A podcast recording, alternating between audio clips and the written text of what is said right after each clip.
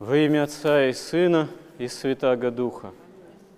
Как говорят святые отцы, истинно, что главным свойством Бога является то, что Бог есть любовь. И все остальные такие положительные, как в учебнике догматического богословия говорится, определения, всеведение, всемогущество и так далее и тому подобное, они все равно прямо связаны вот с этим основным свойством, с тем, что Бог есть полнота любви, и действует Он в отношении человека, каждого человека и всего человечества именно по любви. Но человеку, пораженному грехом, это часто очень сложно понять, увидеть, почувствовать в собственной жизни, потому что очень многое в этом мире, увы, связано и грехами, и беззакониями, и теми или иными бедствиями, скорбями, которые человеку ну, совершенно понятно, что часто свойственно воспринимать как нечто такое сокрушительное – как э, вообще порой для того или иного человека, ставящие под сомнение вообще вопрос о существовании Бога или о существовании Бога как действительно исполненного любви, исполненного любви всеблагого. И иногда даже ну, человеку свойственно эти недоумения как-то озвучивать, задавать вопросы, иногда фактически вообще иметь на Бога ну, какие-то обиды, даже э, какую-то злобу. Как э, однажды, к примеру, одна женщина задала такой вопрос, что ну вот почему получается порой так, что Бог дает детей людям, которые, ну, очевидным образом детей не любят и не нужны им дети – там, убивают их в утробе, бросают. Действительно, очень много детей-сирот при живых родителях, поскольку эти дети этим людям, этим в кавычках родителям, оказались не нужны. А мне вот, какие я усилия там не предпринимала, не дает Бог детей, и все. А я хотела бы любить собственных детей, хотела бы их воспитывать э, там, вот, в атмосфере любви, нормального семейного устроения такого. И вот Бог мне не дает, и я просто лопаюсь от злости из-за этого. Прям так вот и пишет эта женщина, так вопрос вот такой и, и задает. Непонятно даже, а желает ли она услышать какой-либо ответ, потому что если человек находится вот в таком состоянии озлобленности, обиды, причем на самого Бога, то вот в таком ожесточении, а это не один человек в таком порой ожесточении находится, конечно, вообще трудно как-то прислушаться к истине, трудно воспринять правду Божию, в том числе правду Божию не как какую-то абстрактную, такую теоретическую категорию из учебника того же догматического богословия, а вот как правду Божию по отношению к самому себе. То есть э, вообще всякому человеку, особенно которого вот какие-то борют страсти, а вот э, такая своего рода обида на Бога, гнев такой, раздражение, это тоже ведь страсть. И вот всякому человеку иногда полезно как-то так остановиться в этих вот проявлениях собственных страстей как-то задуматься, проанализировать вообще свое положение, свое внутреннее состояние. Как есть такое выражение «смотреться на местности». Вот, пришедшие в такой, в общем-то, почти уже разговорный обиход из э, фактически какой-то такой, ну, военной, воинской терминологии. Потому что для того, чтобы успешно вести военные действия – нужно знать, где ты находишься. где находится противник, нужно знать рельеф местности, иметь соответствующие карты, потому что ну, даже из истории нашей, вот, и военной, там, и Великой Отечественной войны, очень много примеров, когда ну, там, командование ага, двигает танки, например, ну вот сейчас мы двинем туда-то танки, а враги не учли, болото не учли. Все, танк свалился во враг, танки завязли в пойме, там, в болоте и пропали фактически. Хотя, понятное дело, в них и средства, и труд вложен, и они нужны как боевая единица, а все, танк утонул в болоте, потому что на местности не осмотрелись. Хотя, если профессиональный военный, то должен эти все факторы учитывать. Ну а христианин, как воин Христов, тоже должен учитывать разные факторы и э, собственное пытаться понять внутреннее состояние, не то, что его можно хорошо понять. Один Бог тоже знает, но все-таки можно понять, молясь, какая страсть меня борет. А вот я исследую. Должно быть какое определяющее внутреннее состояние? Покаяние. А меня какое-то раздражение, какой-то там гнев, негодование – по отношению там, к тому или иному ближнему, желание его построить, там, научить, борет. И я вот в таком состоянии пытаюсь какие-то действия предпринимать. Ну и в результате очень легко можно увязнуть в болоте собственных страстей, и никакой тогда настоящей духовной брани не будет, а будет скорее такое окружение страстями и опасность, ну вообще сдач перед ними опасность того, что дьявол через эти страсти, противник главный христианина, возьмет вверх. И вот так вот э, осматриваться на местности, если так можно выразиться, продолжить эту аналогию, молясь, прося у Бога помощи и вразумления, нужно стараться делать регулярно, лучше вообще каждодневно, стараясь понять, что на самом деле со мной происходит, а не слишком ли я потворствую собственным страстям а правды Божией, о себе самом, о собственном спасении не чувствую, не вижу, забываю об этом. А ведь истинно Господь смотрит на каждого человека, на каждого из нас с точки зрения вечности, с точки зрения, какими мы должны быть в вечности, какими мы должны к вечности, к Царству Небесному прийти – и поэтому он и на земные обстоятельства нашей жизни тоже смотрит, промышляет, попускает те или иные обстоятельства тоже с точки зрения вечности. Что нам полезно, то полезно, что нам вредно, то вредно. Но еще при верном, конечно, отношении. И так оно ведь и бывает и по отношению к отдельному человеку и к разным народам. А мы же не знаем правды Божией. Мы смотрим с точки зрения обыденной, житейской. Нам бы вот этого хотелось бы, нам бы, нам кажется, что вот это нам было бы полезно. А на самом деле иногда ведь и совершенно неизвестно наперед, вперед Бога, что нам полезно, что нам вредно. И даже вот если эту ситуацию так вот попытаться рассмотреть эти ситуации, как вот том вопросе, что вот кому-то Бог дает детей, кому-то не дает. Вот. Э, ну, иногда, да, кажется, что ну зачем этим людям вообще вот, Господь дает детей?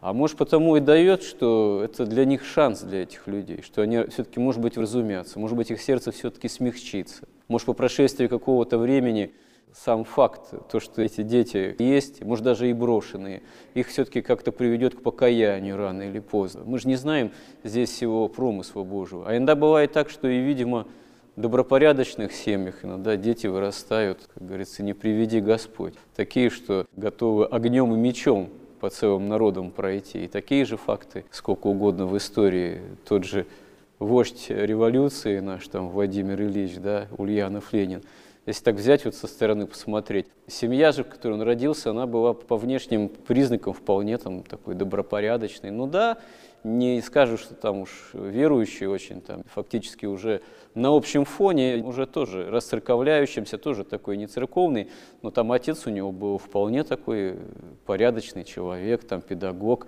инспектор народных училищ, там много, в общем, добрых дел делал, но, в общем-то, из этой такой по внешним признакам добропорядочной семьи вышел, в общем-то, гениальный политик, но чудовищный в своей жестокости и беспринципности нравственной.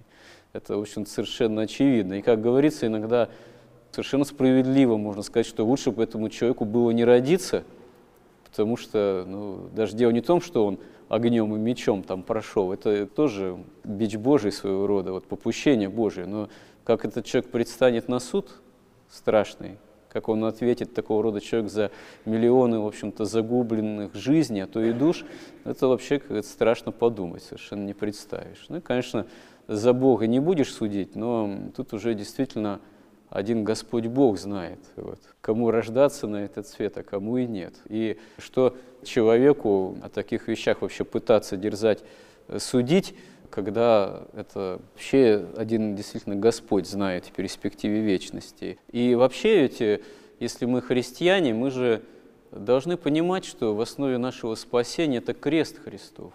А крест Христов – это крайняя совершенно несправедливость по отношению к Богу-человеку, ко Христу, который именно вот этим крестом нас и спасает для вечной жизни, для грядущего воскресения из мертвых, спасает и от греха.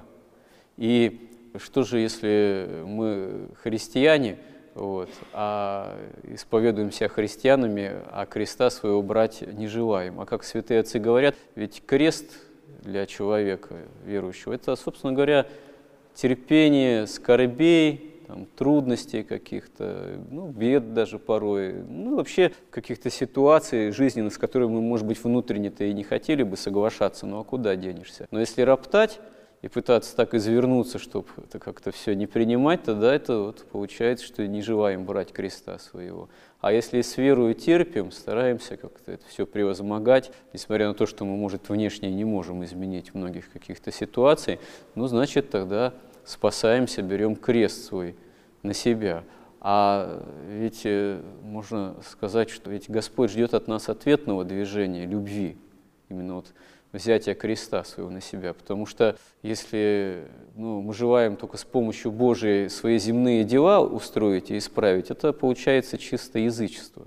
Именно язычники, не христиане, они желали бы с помощью Бога там, или каких-то вот сил иных потусторонних так свою жизнь как-то выправить, чтобы она была более-менее такой комфортной, без каких-либо там бедствий. Вот. А жизни вечной, о Царстве Небесном, какие условия обретения Царства Небесного, ну, язычник, он, в общем-то, не думает, потому что это как-то и не задача, в собственном смысле, вот, э, язычества как такового. Вот. И нам даже вот наша история, сравнительно недавняя, дает много примеров, когда ну, вот даже вот наши новомученики, исповедники российские, это в большинстве своем люди, которые не боролись прямо там, с большевиками, вот. Э, хотя была и гражданская война, но это отдельная история. А э, большинство-то новомучеников, исповедников, они как в этой войне участвовали? Будучи убиваемы, потому что война это не кончилась там в 20 или 22 году, она фактически еще потом продолжалась, потому что и репрессии конца 30-х годов, сотни и сотни тысяч расстрелянных, в том числе и духовенство расстрелянное тоже тысячами и тысячами, сотнями тоже тысяч фактически.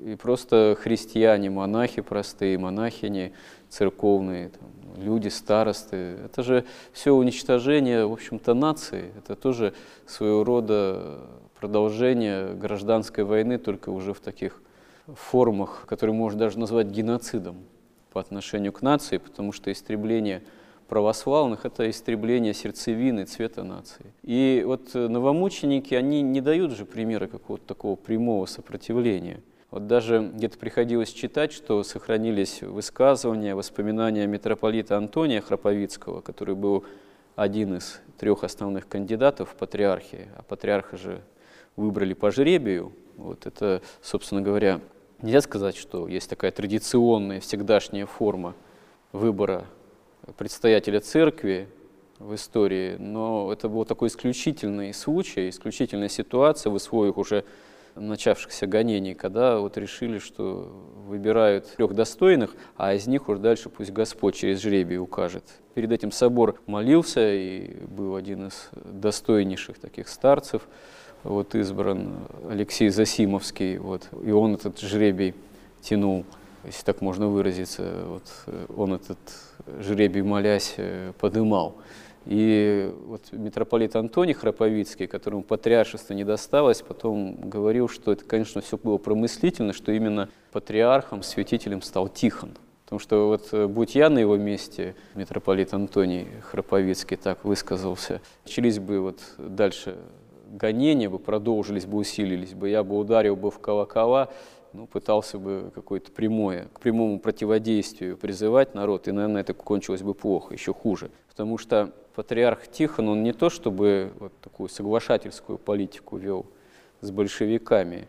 Если он на какие-то шоу, компромиссы, вынужден был идти на компромиссы какие-то все-таки, он это делал даже не просто вынужденно, он это делал не в одночасье, он это делал, оказывая такое молитвенное, молчаливое сопротивление, и даже в заключении достаточно длительное время пребывал.